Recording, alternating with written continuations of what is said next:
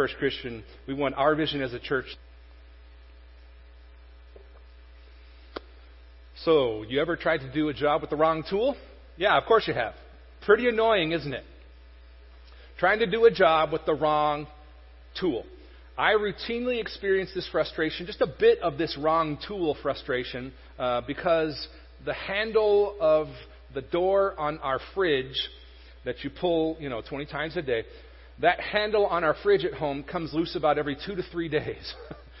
so we keep a screwdriver in the junk drawer right next to it, and uh, I am constantly tightening the screw on our fridge handle. But here's the kicker it takes a Phillips head but no lie, for at least the last five years in our junk drawer, we have been put, putting up with tightening uh, that Phillips screw with a flathead screwdriver.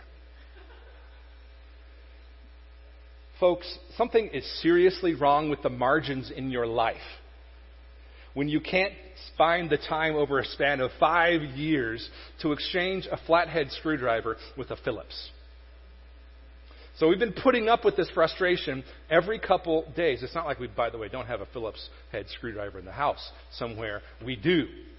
But we've been putting up with that for two to three days, the wrong tool for the job. In fact, um, I remember one time, it's been many years ago, um, I had to dig a, a fairly large hole uh, for something that we were planting outside. It was a large bush or something like that.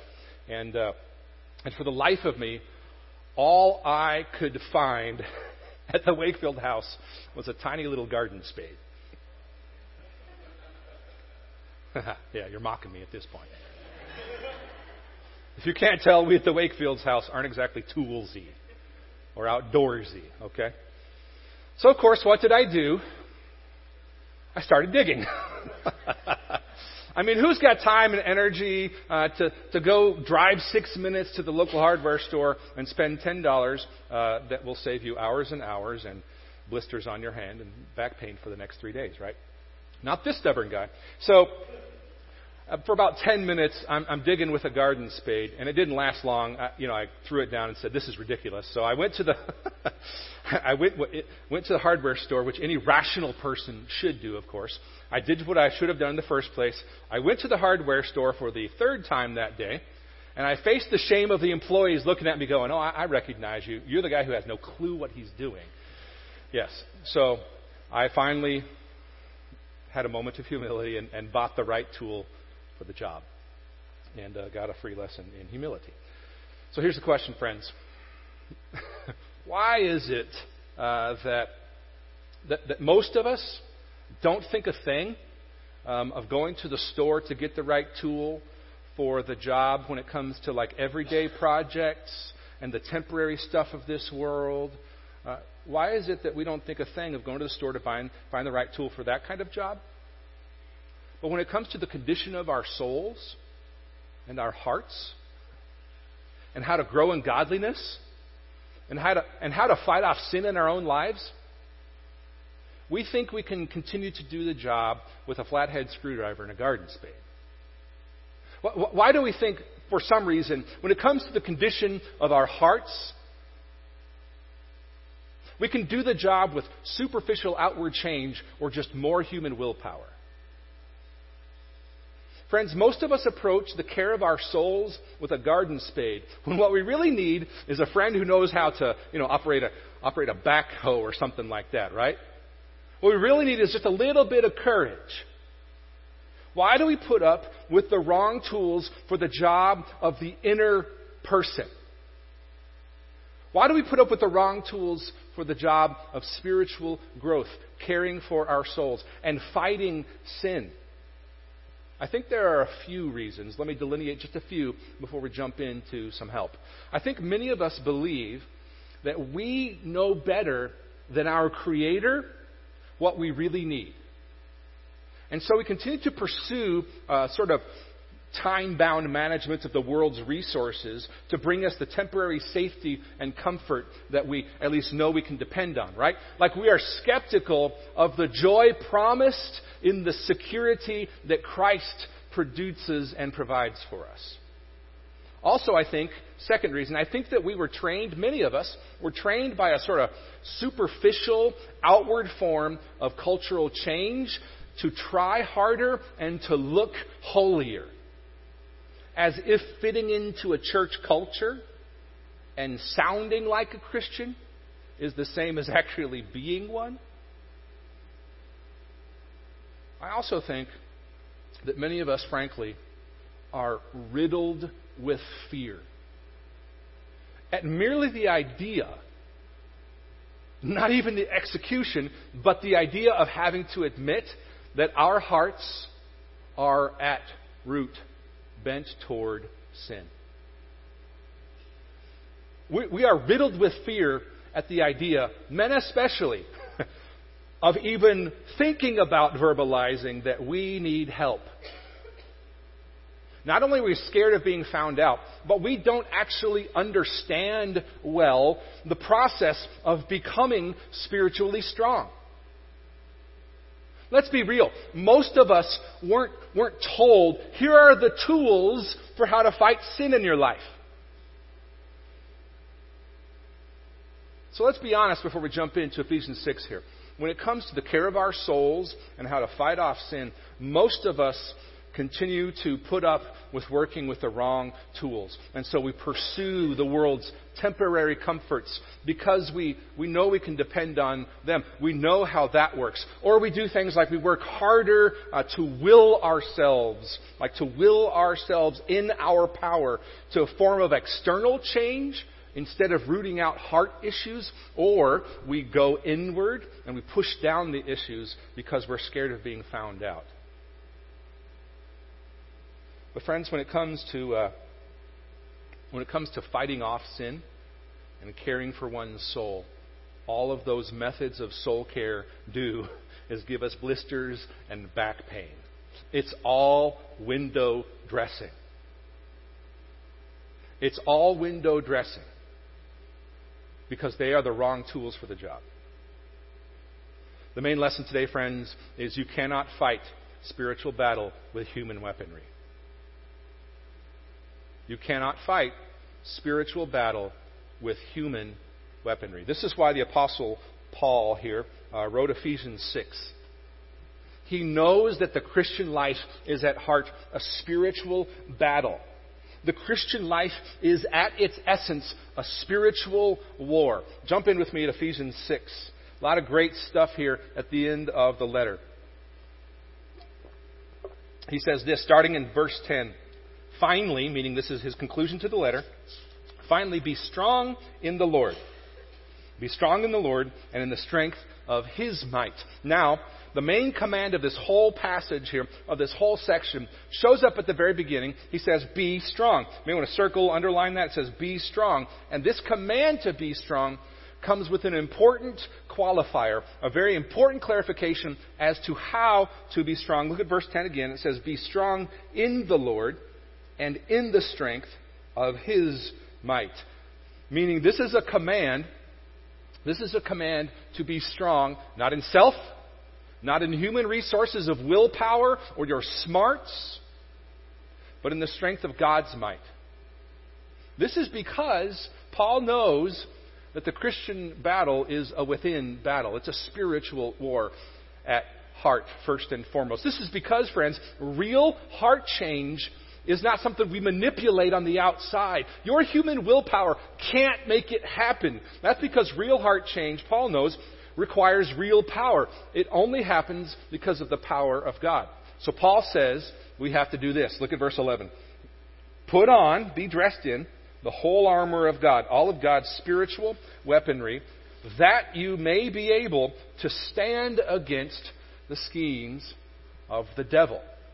So he says you become strong in the Lord by wearing God's weaponry, his armor, and the result is being able to stand against the schemes of the devil. This word stand shows up four times here in this passage because Paul's saying uh, the Christian life is about being able to stand up to evil and sin. Not just in the world, but here for you. That's the first front lines of the battle. Because the real battle is waged on the inside of you and of me. Keep reading. He says it this way For we do not wrestle.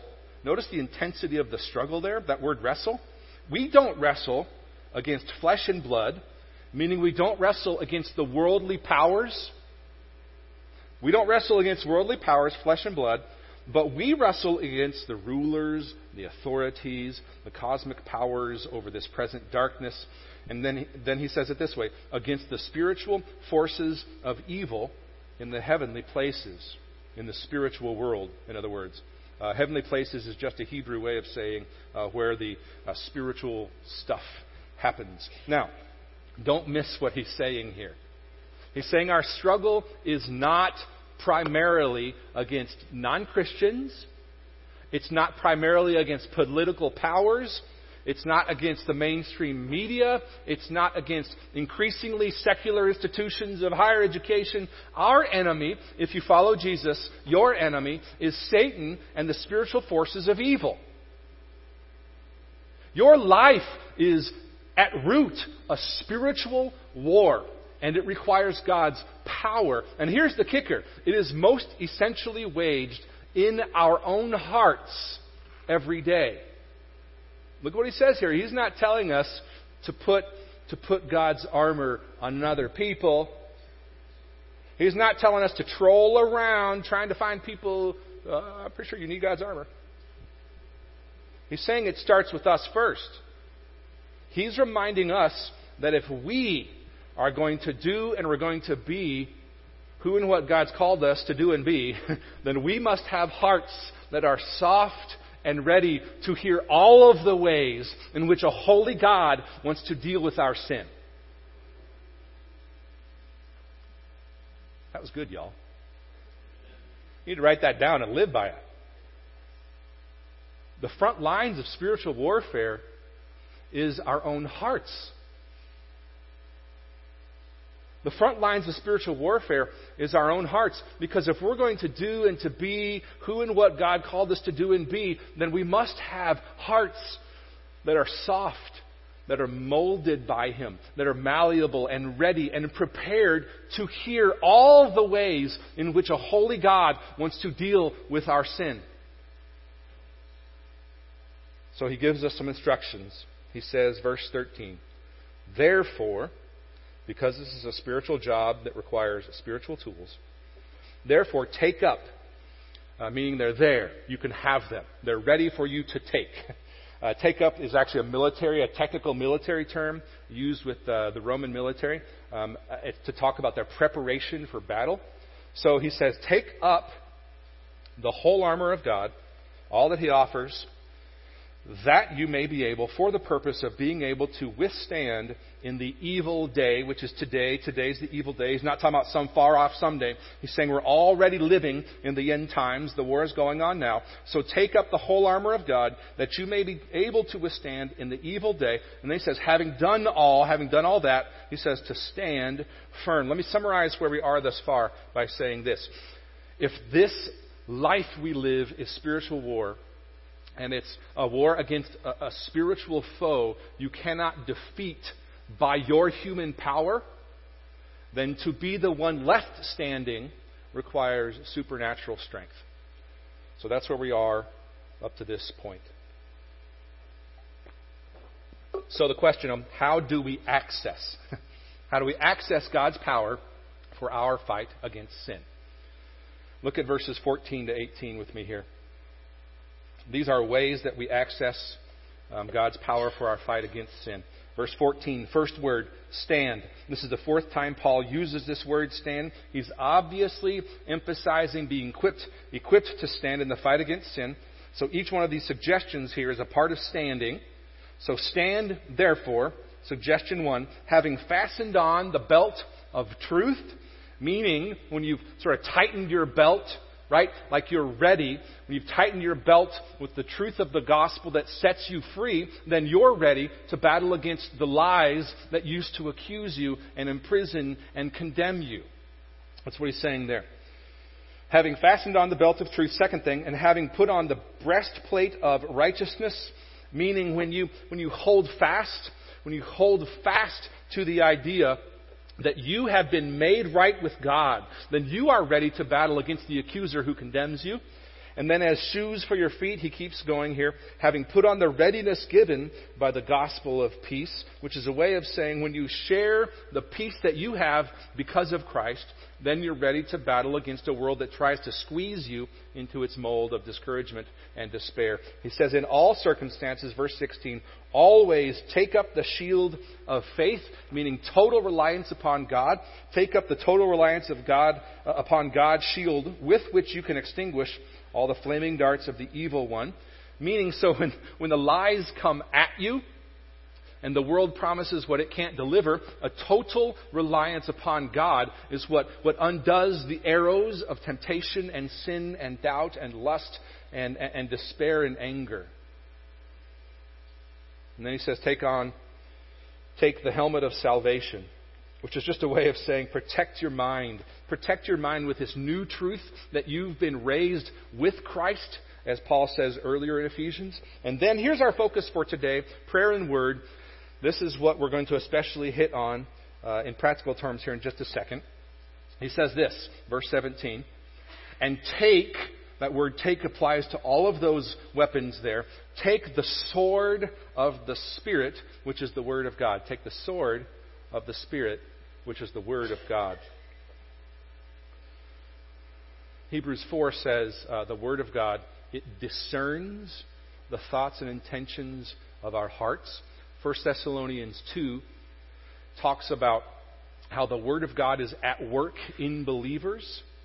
Psalm 119 says God's word tastes sweeter than honey.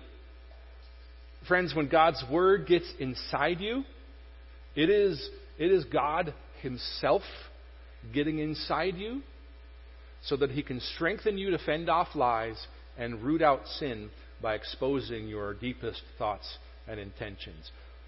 Becoming a Christian meant following Jesus to the death to self, which means God gets in you and roots out the stuff that doesn't fit with His holiness. This is not some sort of external, human bound, your willpower, your resources, your smarts kind of life. This is agreeing to let God get in you, to strengthen you to fend off lies, and to root out the sin by letting His Word expose your deepest thoughts and intentions. That is the necessary component to God's power being accessed. And that's why we call you, call us all, uh, to study the Bible, pray and study the Bible here at FCC, so that God can uh, continue to do His work inside you. So there's the, the, the word, the study the Bible piece. Here's the prayer piece. Keep reading here, verse 18. Then, verse 18, praying at all times, meaning as an ongoing conversation with God, praying at all times in the Spirit in a way that accords with God's will, with all prayer and supplication, with all prayers and requests. So pray at all times in the Spirit, with all your prayers and requests. To that end, keep alert, meaning stay awake for your battle with sin. Keep alert and stay awake for your battle with sin with all perseverance, making supplications, requests for all the saints. So pray not just for yourself, but for one another in this ongoing uh, fight against sin. Maintain an ongoing personal dialogue with God throughout the day.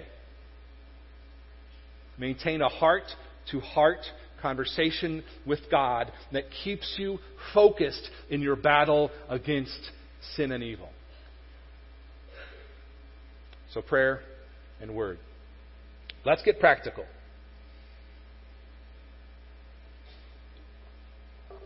Uh, here at First Christian Church, uh, we, we basically try to integrate uh, prayer and word, prayer and Bible into just about everything we do because the daily rhythm of prayer and word will not only give you access to the power of God to change your heart and to shape your soul, but it will also help you over time develop the spiritual muscle required to support the fruitful and joyful kingdom life God has for you. Let me say that again because it's a mouthful, but also because it's important to understand what's behind our vision, habit number four of pray and study the Bible. We try to integrate prayer and word into basically everything we do because the daily rhythms of prayer and word will not only give you access to the power of God to change your heart and to shape your soul, but prayer and word will also, over time, for you, help develop the spiritual muscle required to support the joyful and the fruitful life God wants for you and that you want for you. So let me share uh, some ways we do this. This isn't exhaustive, but it gives you a pretty good picture. In our worship gatherings every Sunday, in four services at both locations, we incorporate prayer and Bible study multiple times. We pray together, we read the scriptures together, we sit under the authority of the scriptures in our, in our lives to unpack what it means for us. In the worship guide every Sunday, there's a space for sermon notes. There are study questions uh, that can be used to help you apply the message in your own life. Those study questions serve as the curriculum for our life group discussions. There's also space on the Connect card uh, for sharing prayer requests. Speaking of which, we maintain a weekly prayer list that is prayed over by our care team, um, by staff, by elders, and whomever else wants to see it. It's provided in the care room, it's provided in the hub, it's provided in the Pulse email each week, and on a sheet of paper that you can get. Uh, I already mentioned that in the hub. Also, we send out, by the way, a Wednesday text message blast. Um, asking how we can pray for you, and each week dozens of people respond. Uh, it's real cool to see that interaction. Uh, every Sunday, the care room, which we have at both our campuses, the care room is a place to come and pray and to talk with someone who can help minister to you. Uh, in fact, one cool thing is that right now, as we are in this worship service, as we're speaking, there's a team of people uh, praying. Not only for the prayer list, but for our Sunday morning services, which is super cool.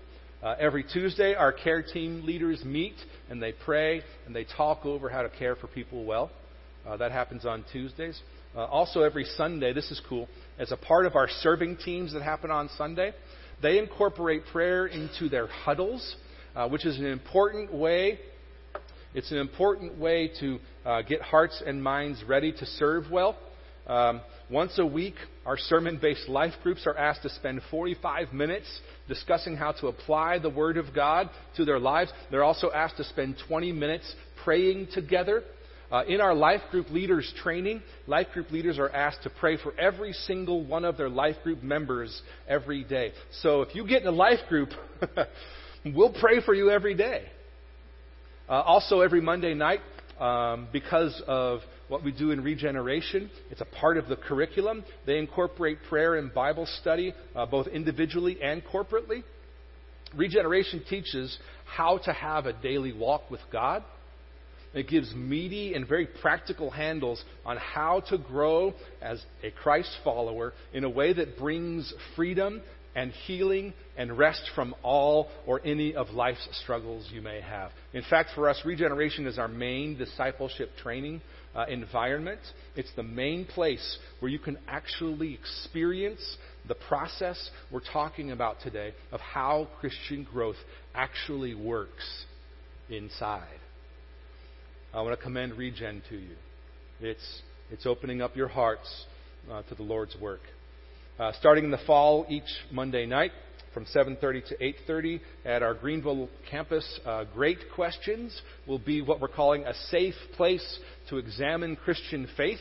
It's a place where we're going to have a good discussion from the vantage point that assumes that all truth is God's truth um, leadership development is something that we do as a part of who we are. And as a part of developing leaders, we have books and articles and podcasts that we read and share constantly that are all about how to, how, how to study the scriptures well and, and how to apply that to our lives and to those we're serving and leading. Right now, paid staff and residents and anybody else that wants to join us, we're reading through a very large, in depth uh, book called Systematic Theology. It's all about Christian doctrine. So there's a lot of Bible study going on right there with our leadership. And a couple last things to, to make you aware of. Um, the hub may seem like a weird way to talk about how we integrate prayer and word, uh, but track with me for just a minute. Uh, at each one of our locations, we have what we call the hub. That's a physical place you can go to connect with our seven habits. Not only will you find people who can help you find and follow Jesus, you can find in the hub resources um, that will help you pray and study the Bible. We've got study Bibles with very helpful notes and articles in those study Bibles that teach you how to study the Word. Um, there's, there's really, really good stuff in there. Uh, there are books about Christian beliefs and doctrine. There's a one volume commentary on Scripture that helps uh, keep you on track with um, how you're interpreting the Scriptures. There are books that answer the question, what is the gospel? There are books about leadership. There are books about how we do church.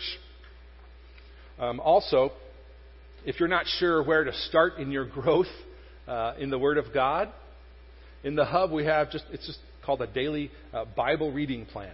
Uh, it's a good place to start if you're not sure where. Um, there are numerous helpful resources uh, for you in the hub each Sunday. Finally, let me tell you last thing a bit about our next gen ministry to kids and students. Every week we have kids and students with all the same kind of learning opportunities that we just talked about, with prayer and the Word of God integrated into all sorts of environments weekly worship services, small groups. They have a study guide and a handout. There's even a parent resources wall and hub at our Greeneville location where there are booklets and resources about how to nurture your child's faith. Um, our family ministry, uh, our, our, next gen ministry to kids and students, uh, they incorporate prayer and word uh, just like the rest of our ministries in just about every possible way. so I know that's kind of drinking from a fire hose, and I've gone fast. But we incorporate these habits of prayer and word into every area of church life possible uh, because those are the right tools for the job of accessing God's power to change your life. Here's our promise to you, friends. If you routinely join us, if you routinely join us in these kinds of environments week after week, and you will commit to a daily rhythm of prayer and word, not only will your soul be shaped increasingly after the likeness of Jesus, but you will develop over time the spiritual muscle needed to support fruitful and joyful kingdom living that God's called you to. Let's pray, friends.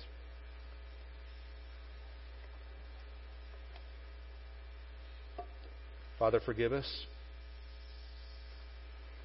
for functioning from day to day as if uh, as if the truth of Ephesians 6 doesn't apply to us.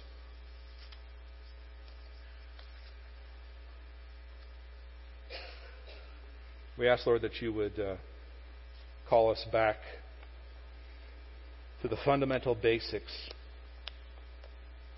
of a daily rhythm of prayer and word that are a relationship with you that changes us from the inside out.